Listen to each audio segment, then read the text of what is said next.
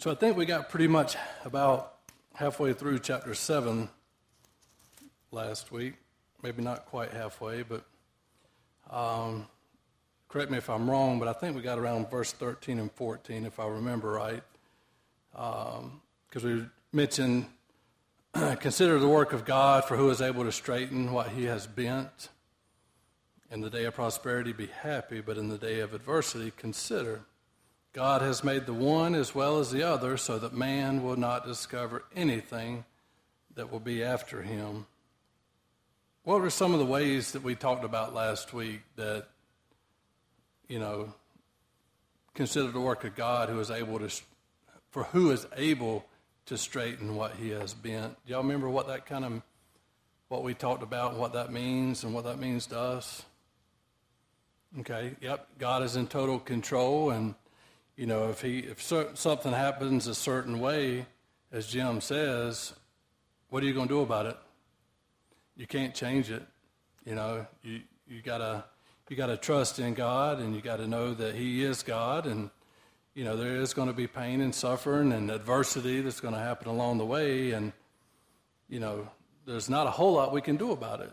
You know, we cause a lot of that along the way, don't we?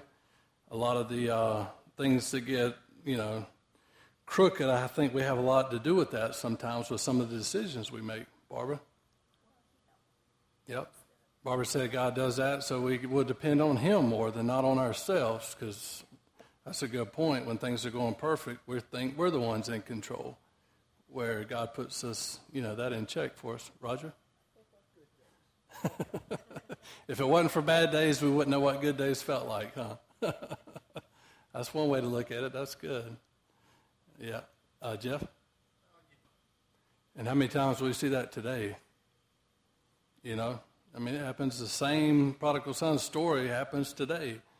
You know, people think money can buy happiness, and as long as they got plenty of it, life's good. But then you hit hard times, run out of money. That's when you realize the bad days, and you drop to your knees and you know call out on God. And you know, trying to figure things out at that point. Jim? Yeah, ain't that the truth? That reminds me of a talk I did a while back about stress and worrying and the percentages of how many things end up happening that you actually worry about every day. Eh, just a real little bit. You know, but you'll worry about everything under the sun, you know, that don't even happen. So, good point. Somebody want to turn, got two verses if somebody wants to start tonight. Romans 8:28, familiar verses here, and Philippians 4, 11 and 12. See what Paul says here in these two. Romans 8:28 and Philippians 4, 11 and 12. Okay, there you go. That's kind of what we've been saying, right? All right. Somebody got the other one? Okay. How many times we talked about that in this class? Learn to be content with what you have. Don't worry about getting more or what your neighbor's got or so and so at work. Be happy with what you have, you know, what you've worked for and what you've got. Because as we said before, who tells you if you're rich or poor? You, yeah, man does. Your neighbor or whoever you're trying to chase after, they're the ones telling you that you don't have enough, that you're poor. But learn to be content with what we have, and I tell you, that'll make life a whole lot whole lot better and a lot less debt, too, right? All right, thank y'all for reading that. So, therefore, I guess what I'm saying, I wrote down here when times are good, be happy. Okay, when times are good, be happy. Enjoy what you have and don't waste opportunities that we have before us. Uh, and when times are bad, be patient, right? That's tough, but when times are bad, be patient because, like we just said, the same God that made the good things, who makes, you know, that's where the bad things come along the way too, but we know why, right? It's not because he's a mean God and likes to see us suffer. He's teaching us a lesson. He's making us a stronger person. Tony?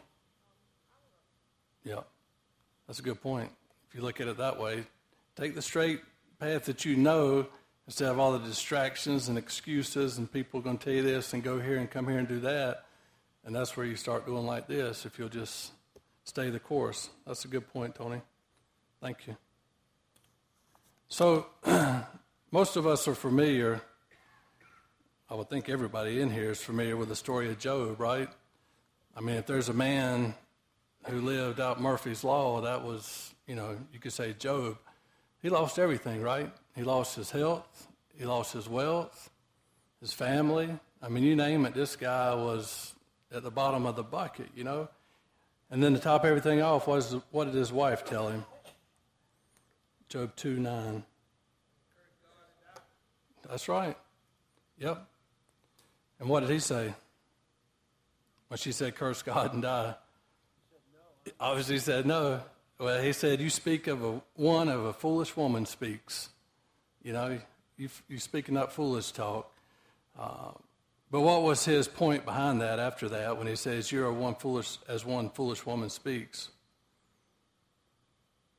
He says, Shall we indeed accept good from God? Are we going to accept good from God and not accept adversity? Right? Just what we've been talking about. Where there's one, there's the other. And that was Job's point. You know, you can be happy and serve him and do all that as long as he's supplying the good. But then Job says, that's the same God. That is the same God that, that supplies the good. You know, as we're going through this adversity, we got to stick together and still worship him uh, as we've been talking about. That's right. Dear Roger, joy is not the circumstances we're in. Joy is what's in your heart, what's within your heart. So, talking about your friends too, right? Some friends, you know, some wife. I mean, come on. uh, but you know, wouldn't you love to be able to sit here and say that we would be a Job during all that, though? Lose your friends, lose your wife or husband, or everything, your kids, your whatever. You know, are we going to stand that firm and, you know, worship on top of everything? So if anybody had a reason to turn his back on God, it was Job. But he didn't. He didn't do it because he knew, and that's what I love about that verse. Shall we indeed accept good from God and not accept adversity? That says it all. Good comments. Got something I want to read here. I thought was pretty cool. It says a wise old Chinese woodcutter lived on a troubled Mongolian border, on the troubled Mongolian border. One day, his favorite horse, a beautiful white mare, jumped the fence, and was seized on the other side by the enemy. His friends came to comfort him. We're so sorry about your horse, they said. That's bad news. How do you know it's bad news? He asked. It might be good news. A week later, the man looked out his window to see his mare returning at breakneck speed beside a beautiful stallion. He put both horses in the enclosure, and his friends came to admire the new addition. What a beautiful horse, they said. That's good news. How do you know it's good news? replied the man. It might be bad news. The next day, the man's only son decided to try the stallion. It threw him, and he landed painfully, breaking his leg. The friends made another visit, all of them sympathetic, saying, uh, we're so sorry about this. It's such bad news. How do you know it's bad news? replied the man. It might be good news. Within a month, war erupted between China and Mongolia. Chinese recruiters came through the area, pressing all the young men into the army. All of them perished except for the woodcutter's son, who couldn't go off to war because of his broken leg. You see, said the woodcutter, the things you considered good were actually bad, and the things that seemed bad were actually good. I thought that was a pretty cool story. That'll kind of put some things into perspective for you, wouldn't it? We think a lot of times things happen in our life and we get all upset and tore up and how bad, oh, poor me. It could be for the good, you know, could be for the good. Like Cheryl was late for work one day, which she is never late for work. She was running behind, but as she almost got to work, there was a big wreck.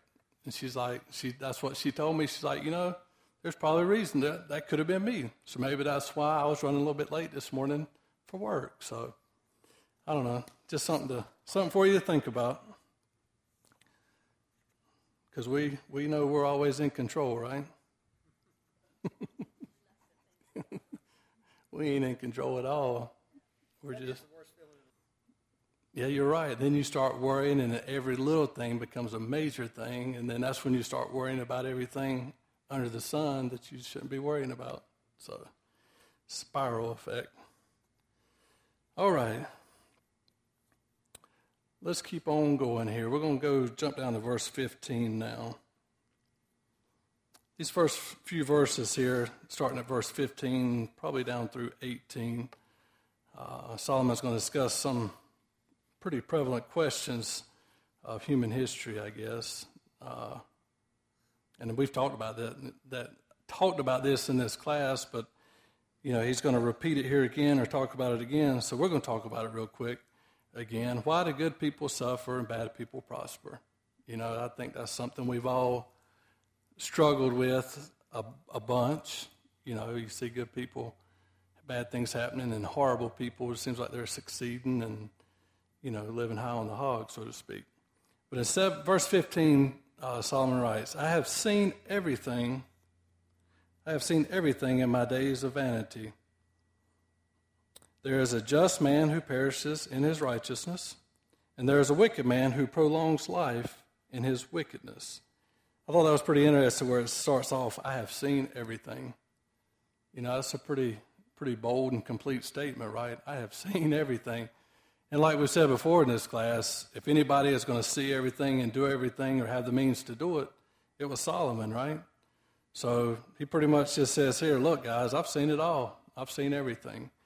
Um, but it's almost like he's still in his mind. He just can't grasp that, right? It's still kind of like we do today. You know, you got a righteous man perishing, and there's a wicked man that prolongs his life. You know, and he just can't wrap his you know his mind around that and see how that actually how that how does that work. You know, he as smart as he is and as wise as he is and the means he has, that's still something that he just can't figure out. You know. Yeah, that's right. And we're going to talk about that just a little bit if we get there tonight. Might be next week. But you're right. That's they use that. You know, how can such a good and loving God, how can all this bad stuff be happening? What kind of God do you serve? You know, if He's going to let bad things happen to people or good people, you know, what kind of God would do that? So yeah, we'll talk about that a little bit. Um, so we see, you know, righteous people they die suddenly, and wicked people that seem to live on forever and ever. And one that I like to think about, look at Jesus. How old was he when he died? 33. That's young. Boy, that's young. That's real young. Then you, on the flip side, you look at all these murderers and drug dealers and drug, you know, kidnappers and drug lords and whatnot. I was reading a thing the other day where there was a drug lord that was 83 years old before he got caught. 83 years old out there dealing drugs. So, how does that make sense? you got this guy, he's probably had so much money and lived a lifestyle like no other. But then you have people 15, 20, 33 years old, perfect, you know, that, that, that lose their lives. So, like Jim said, that's something that you just, most people, as Solomon did here in this verse, that's tough for us and tough for the world to try to figure that one out, you know. I mean, we get it, you know, we can sit here and talk about it and we get it, but you know, it's, it's always in the back of your mind, like, man, you know, it's just not fair. It's just not fair. But we know in the end what's going to happen, right? So it's easy to agonize over these uh, hazy areas, I guess you could say, of the faith. Um, but it's during these times, like we talked about, that shows us that God's real, God's powerful, um, you know, and He's He's the great one, and He's a whole lot mightier than higher than us, right? Uh, and back to the point that we talked about a minute ago that Barbara mentioned, you know, if Christianity was just neat and tidy and perfect and happy, joy, la, la, la, yeah, everybody would be. Or would you grow? Would you be any different? Would you be a better Christian? Or, you know, but it's the trials, as we know, the trials and tribulations that, that we have to go through that makes us uh, tough. And we're going to talk about that too. That's when a little bit of self righteousness comes in, right? And that's we're going to get into that tonight too. That's you're exactly right. That's kind of where that's leading to self righteousness, and buddy, that can be a thing in itself. Steve, it's up to you. That's right. Yeah, we've discussed that too. We're free will creatures, right? So God gives us the choice to do good or do bad, or follow somebody or not. Uh, but yeah, the choice, and I'm glad for that. I'm thankful for that. You know, as Jim said a hundred times, we'd be all robots walking around here if we didn't have a choice. And what would that prove? That would, the whole Bible would not be necessary if that was the case. If we were robots under God's control, what, what what's the point? No love. That's right. We can't show our love to God or to others, uh, yeah, without choice. But back to the point, too, think about it for a minute, guys. If we could understand God fully, if we could fully understand God His intentions and His will completely, 100% all the time, what would that mean? That would mean we would be equivalent to God if we knew God and we don't. That's why we got to realize that and understand that. As much as we want to try to understand and figure life out and how to straighten this out and do this or that. You got to tell yourself there's some things you're not going to figure out because you're not God. There's some things God knows that we don't know. And that's, you know, a lot to the point here. Uh, and as Jim said, a lot of people will use that against Christians or the church. You know, like, well, if you're God this or you're God that, then why this or why that?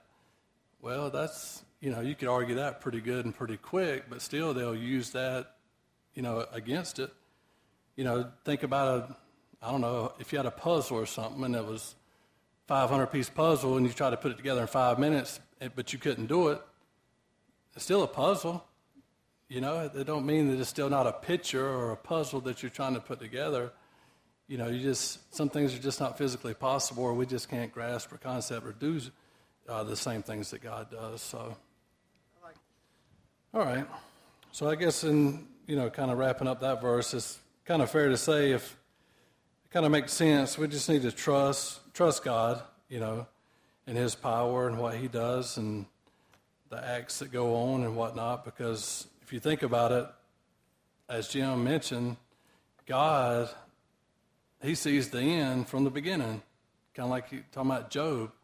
You know, he already knows how it ends because he was here in the beginning to put it in motion in the first place.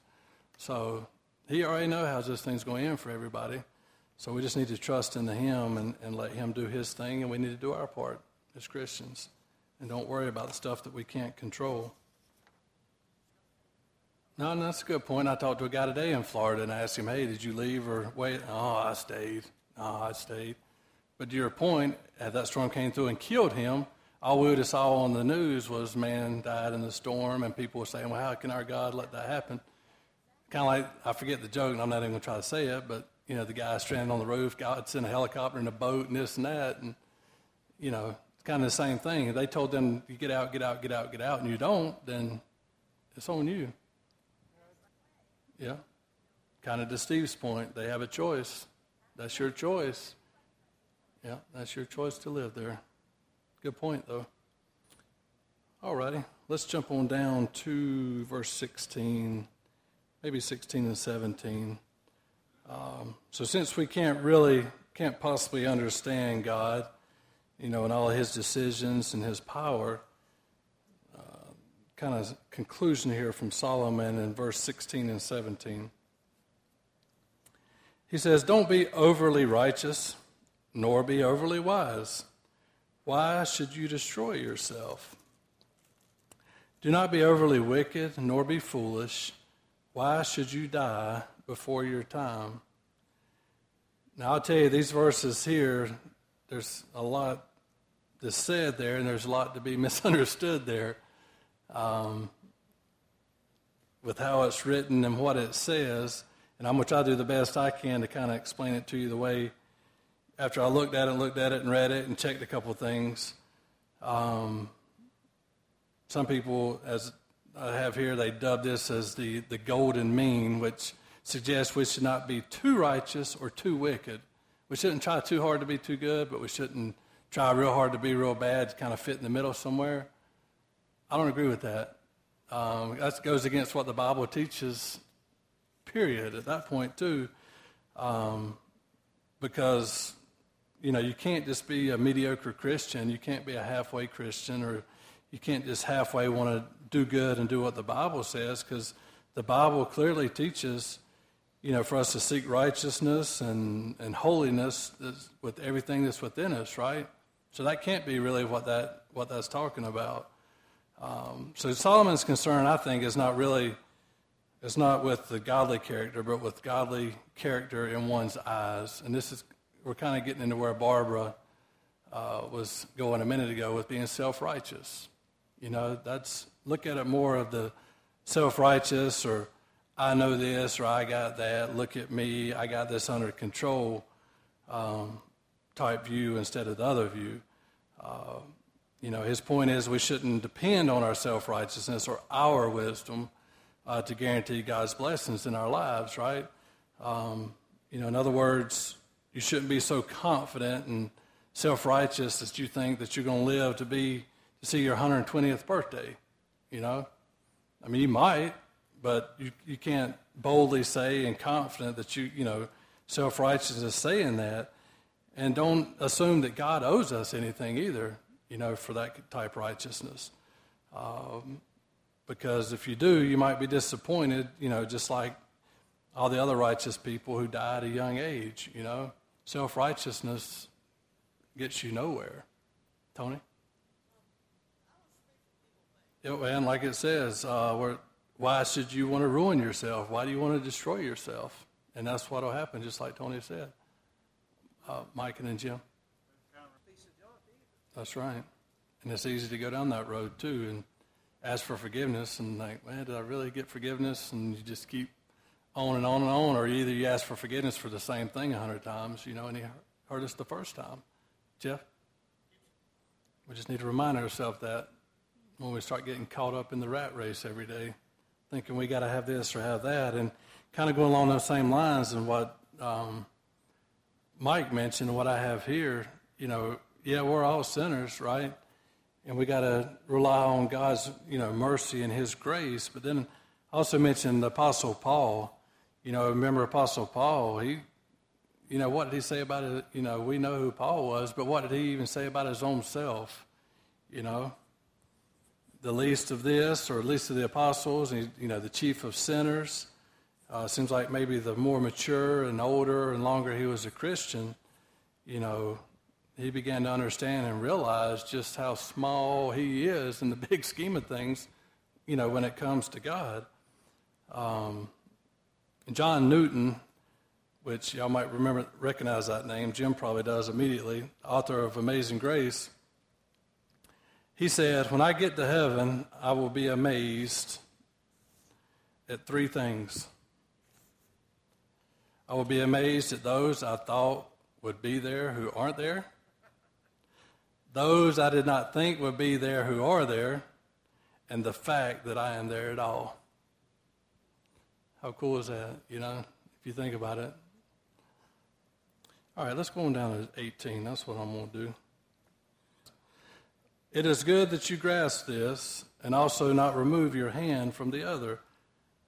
For he who fears God will escape them all. So, the one thing that you're to grasp in the teaching here in verse 17 um, is the teaching, right? The one thing that you're to grasp here in verse 17 is the teaching. Uh, do not be overly wicked, nor be foolish, okay? And then the other thing that you're not to let go of is uh, the wisdom that if you go back to verse 16 that we read, you know, don't be overly righteous, nor be overly wise. So he's kind of talking about those two verses there. Uh, don't be wicked and foolish and blow life, uh, but be holy and wise. Uh, but at the same time, same time, we got to remember, you know, what is mentioned in verse 16, and we are a sinner, okay. Um, We can't control God, and we can't even try to understand God or what He's really up to to a certain extent. And that's why we got to remember to obey God and to trust Him. Okay? There's nothing. Yep, and I definitely got some got some good stuff for that. No, but you, you just you just set it up for next week because we're out of time. All right, thank you guys. We'll see you next week.